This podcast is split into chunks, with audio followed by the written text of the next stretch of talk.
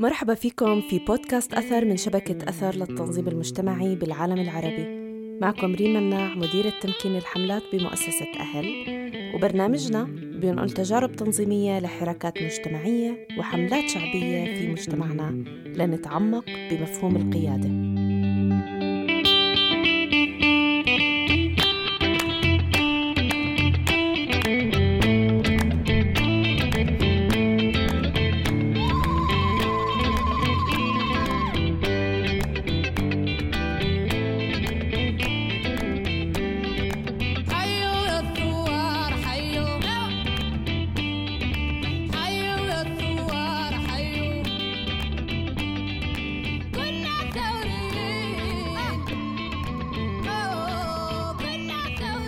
بهاي الحلقة حنزور فلسطين ورح نتعرف على حراك من أجل حياة كريمة للأشخاص ذوي الإعاقة. الحراك أطلقوا نشطاء فلسطينيين بعز جائحة كورونا ليطالبوا بحقوقهم الصحية. رح نستمع بهاي الحلقة لاثنين من النشطاء الرئيسيين في الحراك شذا أبو سرور وحمد سمامرة. ليحكوا لنا كيف قدروا ينظموا اعتصام مفتوح داخل المجلس التشريعي المعطل.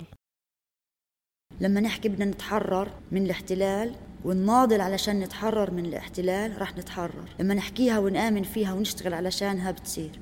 نفس الإشي الصحة نفس الإشي التعليم. قبل سنتين كنا مرعوبين من الوحش القادم من الصين وشككنا بقدرة حكوماتنا على حمايتنا من هذا الفيروس ولأنه العافية والصحة أغلى ما نملك. انحبسنا ببيوتنا وحاولنا نحمي أنفسنا بأنفسنا. همنا الوحيد كان نبعد عن كورونا.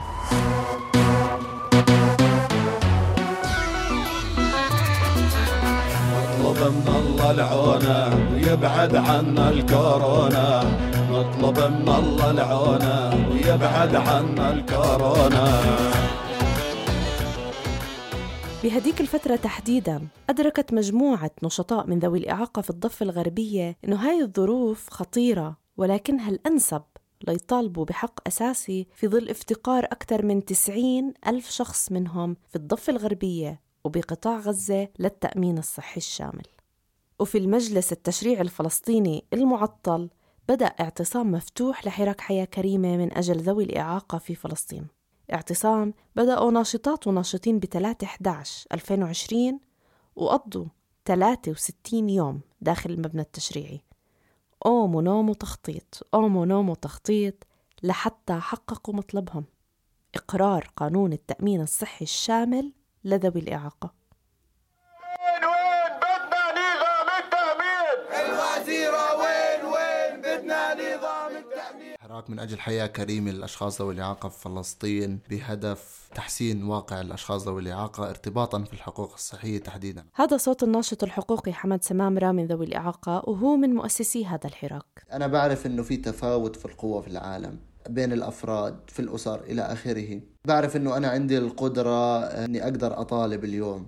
يمكن أنا صار عندي مزيج من الخدمه الاجتماعية اللي أنا درستها زائد التجربة الشخصية اللي أنا عشتها في واقع ما بتقبل شخص عنده إعاقة بهاي السهولة. لازم يكافح ويناضل بشكل يومي وساعي ولحظي عشان يقدر يعيش حياة محترمة في هاي البلد. كل هاي الأشياء جسدت عندي فكر أنه أنا لازم عشان أدور على الكرامة في هاي البلد أقاتل بشكل يومي عشاني وعشان غيري. حمد مش بس كان يقاتل المجتمع ليحصل على حقوقه تخيلوا إنه تخصصه الجامعي كمان انفرض عليه بسبب إعاقته. في صورة نمطية آه، عن الأشخاص ذوي الإعاقة البصرية تحديدا إنه هم أشخاص لازم يعني يدرسوا شريعة أو لازم يكونوا شيوخ أو هم من أولياء الله الصالحين أو هم ربنا بيستجيب له. تعاويهم إلى آخره.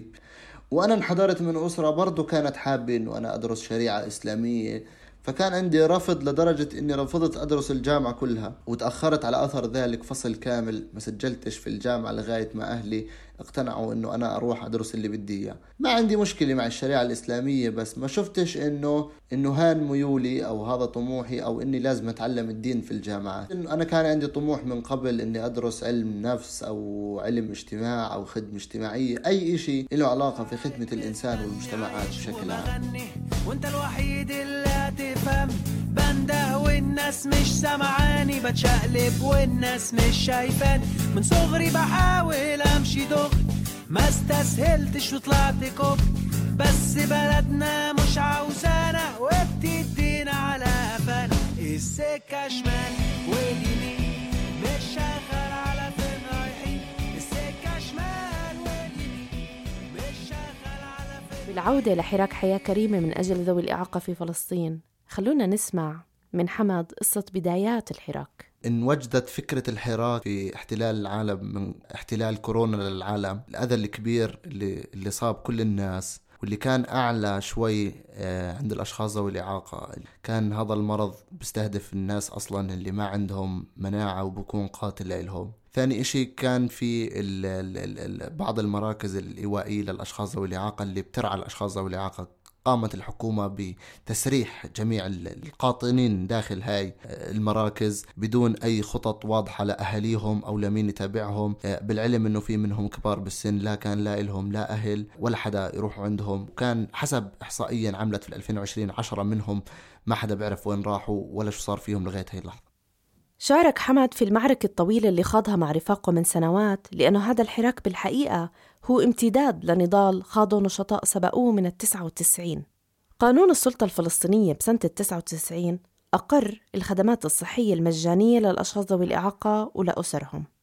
وكذلك الأمر في القانون الأساسي بسنة 2002 بس هالقوانين مثل كتير قوانين ما تعدت كونها حبر على ورق لأنه وللأسف بسنة 2004 أقرت الحكومة نظام التأمين الصحي اللي نسف كل ما سبقه لما استثنى ذوي الإعاقة من الخدمات الصحية. القانون حدد الشخص ذوي الإعاقة بمن تزيد نسبة إعاقته عن 60% يعني بعكس ما جاء في قانون ذوي الإعاقة اللي نص على المجانية بدون تحديد نسبة الإعاقة. وحتى الفئة اللي بيشملها القانون مستثنية من كتير خدمات مثل الأجهزة المساعدة وعمليات علاج التقرحات مثلا اللي بيعتبرها القانون عمليات تجميلية. العملية الجراحية اللي بده يعملها الشخص اللي عنده تقرحات كانت بتعتبرها تجميلية في الوقت اللي كانت لما بتتسواش هاي العملية كانت بتكلف ناس كثير حياتهم كانوا يموتوا. وهاي شذا أبو سرور الناطقة باسم الحراك. شذا خسرت بصرها لكن بصيرتها كانت دايما يقظة لأي فرصة تغيير ممكنة. لهيك نشطت بفاعلية بحملات وحركات حقوقية لذوي الإعاقة عدا عن نشاطها المهني والنقابي. كان هي أول تجربة مهنية لإلي اللي خلت يكون في عندي خلاصات بلخصها في وقفتين. الوقفة الأولى إنه كانت الإدارة بدها يعني بدها تتدخل في مثلا وين أتطوع وين ما أتطوعش مقابل إنه يا بضل في المؤسسة يا لأ. وكمان كانت الإدارة لما باجي لما أجيت وحكيت في حقوق عمالية إلي ولا حدا تاني من أصدقاء وزملاء كانوا جاهزين يعملوا معي تسوية مثلا بتناسبني بس كانوا رافضين إنه أنا أحكي باسمي وباسم حدا ثاني. ووقتها كانت يعني هي زي ما زي ما بيحكوها القش اللي قسمة ظهر البعير وحطتني أمام أمام خيار إنه يا أنا آه بدي أكسب تجربة مهنية ممكن يصير فيها راتبي أحسن أو أنا بدي أخسر بس بدي أخسر حالي أو بدي أكسب حالي وراح تيجي التجارب المهنية الأحسن بعدين. فوقتها تعلمت شو يعني إنه تكون جاهز شو يعني إنه لازم أكون جاهزة إني أخسر أي إشي وأي حدا. وكل إشي وكل حدا مش مهم بس المهم أكسب أنا مين أنا بدي أكون وإيش أنا بناسبني أكون. راقمت شذا تجربتها الأكاديمية والمهنية لتكون قادرة تاخذ موقع قيادة في حراك من أجل حياة كريمة لذوي الإعاقة. ولأنه الإعاقة مرتبطة بالفقر وصعب جدا إنه نحكي لما 87% من الأشخاص ذوي الإعاقة هم خارج سوق العمل. صعب جدا إنه نحكي إنه والله اللي معه مصاري خليه يأخذ تأمين واللي معوش مصاري ما يأخذش تأمين وهو يتحمل تكاليف آه، الحقوق الاستحقاقات الصحية. وتحضيرا للاعتصام المفتوح وزع النشطاء استمارة إلكترونية ليحددوا أولويات الحراك بناء على حاجة الناس من ذوي الإعاقة وأهليهم نظام التأمين الصحي هو بمثابة لائحة تنفيذية. الحدا اللي بقر هاي اللائحة هو مجلس الوزراء. عشان نقدر نضغط على مجلس الوزراء مش راح نقدر نروح نسوي مظاهرة باب مجلس الوزراء ونروح لأنه مش راح تفيد. والأمن اللي في مجلس الوزراء مش راح يسمح لنا ندخل أصلا رئاسة الوزراء اللي نقدر نعتصم داخلها. كان أنسب مكان لإننا نعتصم فيه اللي هو بين قوسين بيت الشعب البرلمان المجلس التشريعي الفلسطيني. بعد طبعا ما إنه قمنا بعمل فحص لهذا المجلس والتأكد إنه هو مجلس بصلح لوجودنا فيه ارتباطا في الأشخاص آه، الموجودين معنا على الكراسي المتحركة من حمام من مداخل إلى آخره. هسا بصراحة اللي رايح على اعتصام مفتوح مش راح يدور على على مقومات حياة آه، رغيدة زي ما بقولوها يكون بده يعني يرضى بالإشي الأساسي إنه أنت تقدر تأكل وتشرب وتفوت على الحمام بعيدا عن إنه ساقع أو دافي أو إلى آخره هاي كلها مشاكل المفروض الواحد يكون أصلا حاسب حسابها من الأول وعنده حاسمها إنه بده يتحمل أو شيء يقدر يتحمل. ونظم المعتصمين عدة فعاليات احتجاجية مثل إغلاق شوارع قريبة من مجلس الوزراء. ومسيرة حملوا فيها مجسم لنعش بيحمل جثمان شخص من ذوي الإعاقة. الناس سكت الشارع المؤدي لرئاسة الوزراء ولدوار المنارة وشلت الحركة بشكل كامل في رام الله. كانوا أشخاص ذوي إعاقة طبعا ومناصرين لإلهم. فالحكومة آه، رجعت وتعاطت معنا. وإحنا كنا عارفين إنهم راح يتعاطوا لأنه إحنا في النهاية جايين بنطالب في حق.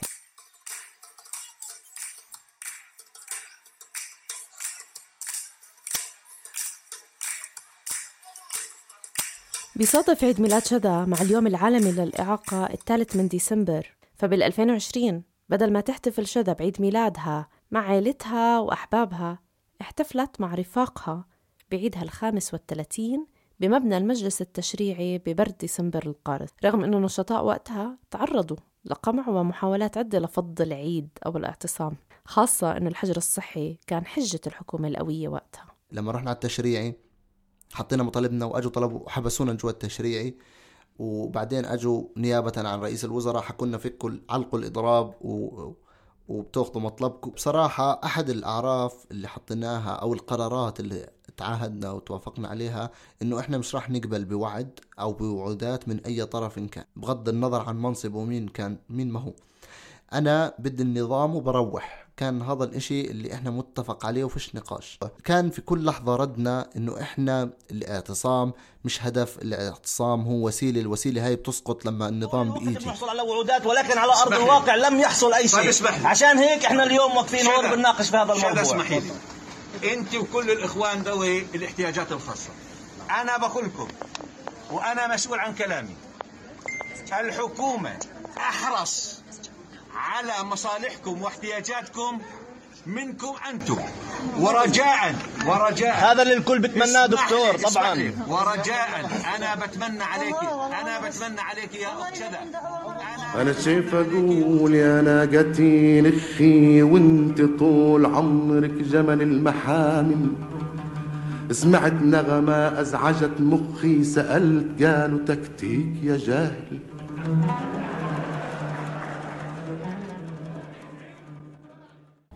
إحنا لما نعلن اعتصام مفتوح لحين المصادقة على النظام واحدة من الآليات اللي قاتلتنا فيها الحكومة هي المراهنة على الوقت. في أيام كانت ما يكونش في عنا إشي فكان لازم بس بدنا نكون صابرين. الإعلان عن اعتصام مفتوح معناه كمان إنه في كثير من الارتجال.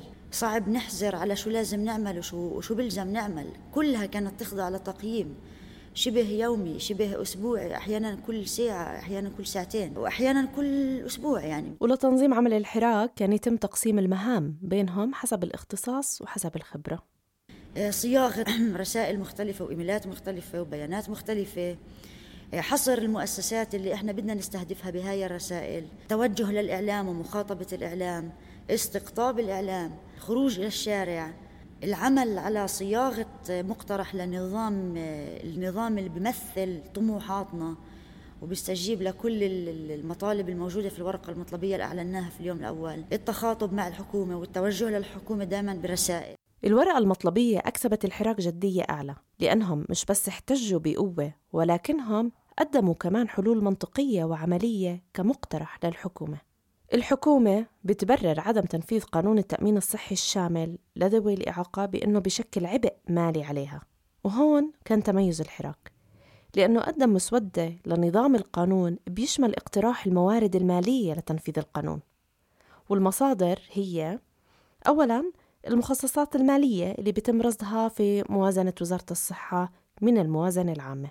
وثانياً المنح والمساعدات غير المشروطة من الدول والمنظمات الدولية والمنظمات الغير حكومية. وثالثاً المسؤولية الاجتماعية للشركات اللي بتشكل 5% من أرباحها السنوية. وهي لوحدها تقدر ب 14.5 مليون دولار سنوياً. السلطة حاولت تخمد الحراك عدة مرات وبطرق بتبين لطيفة خفيفة أو بتبين إنهم تجاوبوا مع مطلب الحراك. ولكن على أرض الواقع مش عن جد تجاوبوا مع المطلب. مثلا تقدمت وعود علنية من وزارة الصحة ومجلس الوزراء والتنمية الاجتماعية بأنه اجتماع مجلس الوزراء رح يقر مجانية التأمين وأعلنوا تشكيل لجنة خاصة لتوفير وتأمين المطالب لذوي الإعاقة. تحديدا وزير التنمية الاجتماعية وصفنا إنه هو كل أربع خمس أشخاص بدهم يعملوا لي شوشرة وإرباك في البلد فكانت هاي من يعني من الأشياء المزعجة جدا لأنه أنت حدا بتتعامل مع البشر على إنه لازم ينزل 200 ألف فلسطيني يحكوا لك إنه إحنا عمالنا بنموت من, سوء المنظومة الصحية في البلد عشان تقدر تتحرك.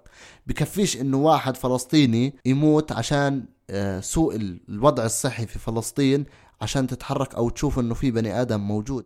لازم تكون تكتكجي ببنتك تكجي وبالتكتيك يم تك تك تك تك تك تك كل المساء. تواصلوا معنا آخر يوم حكوا إنه تم المصادقة خلاص تقدروا تحلوا الاعتصام. قلنا لهم لا مش راح نحل الاعتصام إلا تجيبوا النظام. قال رئيس الوزراء مش راح يوقع النظام إلا العصر. قلنا لهم مش قصة يعني إحنا قعدنا 64 يوم نستنى اليوم بنروح بكرة الصبح. ظلينا لغاية الساعة ثلاث عقدنا مؤتمر أجا فيه مستشار رئيس الوزراء جاب النظام وحكى خلاص هيك أنتم جاهزين إحنا طلبنا إنه إحنا نشوف النظام حقنا. وصولا إلى إنه إحنا تأكدنا إنه النص اللي مكتوب في النظام هو نفس النص اللي بتوافق مع رؤيتنا ورسالتنا وهدفنا. آه وطلعنا وعلى أساس هذا الحكي روحنا. شعور إنه إشي حلو إنك تلتزم أو إنك تلتزمي من أول يوم. حكينا للناس مش راح نروح إلا إذا صادقوا على نظام التأمين الصحي. إشي حلو كثير إنه إحنا قدرنا بهمة كل حدا في الفريق وبهمة كل حدا وقف معنا وبمشيئة ربنا. قدرنا إنه إحنا نلتزم ونكون صادقين مع حالنا ومع الناس وفعلا ما روحناش إلا لما تمت المصادقة على هذا النظام. المطلب كان أكبر من كل إشي الواقع كان أسوأ من أي إشي. فلما يعني عن جد رحنا كان في أذهاننا إنه إحنا يا منروح في نظام التأمين الصحي اللي إحنا بدنا إياه يا إما منروح 200 وبس. صحيح أنه الاعتصام السابق للمطالبة بتأمين صحي سنة 2018 كانت تجربة ممكن وصفها بالفشل. ورغم أنه الحراك الثاني إجا بظرف أصعب مع جائحة كورونا إلا أنه النشطاء استفادوا من تجاربهم السابقة واتسموا بالانفتاح على محيطهم من المؤسسات ومن أفراد ومن فاعلين. ليرسموا خطة واضحة ومرنة بتمكنهم من الصمود ل 63 يوم وبتمكنهم من استحقاق مطالبهم. اليوم هم واعيين إنه هذا الإنجاز خطوة أولى لمسيرة طويلة في سبيل نيل ذوي الإعاقة في فلسطين حقوقهم الكاملة والعادلة. كأنه أول جبل من الجبال الكثار الملقاة على أرواحنا وعقولنا وقلوبنا أول جبل انزاح يعني كانت مدرسة 64 يوم مدرسة كان 24 ساعة مدرسة ما بتسكر نتعلم في كل لحظة فيها دروس وعبر وأشياء جديدة. انوجعنا انبسطنا آه، زعلنا عيطنا آه، ضحكنا.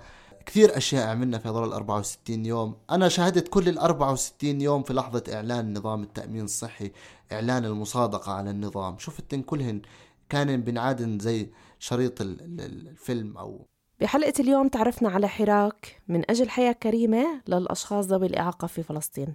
هذا الحراك اللي انطلق من حاجة شخصية لأفراد قدروا يثبتوا قضيتهم للرأي العام. تحديات التجارب السابقة ما أحبطتهم بل استفادوا منها. ثبتوا على موقفهم ورفعوا سقف المطالبة بحنكة تنظيمية رهيبة من خلال اعتصام مفتوح طويل. تعلمنا كثير أشياء من أهمها إشراك الناس اللي برا القرارات الفردية. إيه هاي كانت أحد المشاكل الأساسية سابقا. وثالث إشي إنه أنت ما تأخذ ما تأخذ وعد من أي سياسي في البلد.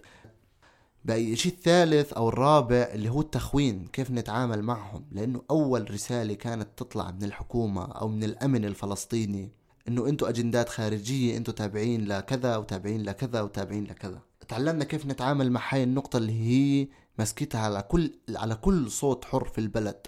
لأنه آه، آه، سياسة التشكيك هي أكثر ما في غيرها عندهم سياسي يقدروا يدافعوا عن مصالحهم في هاي البلد.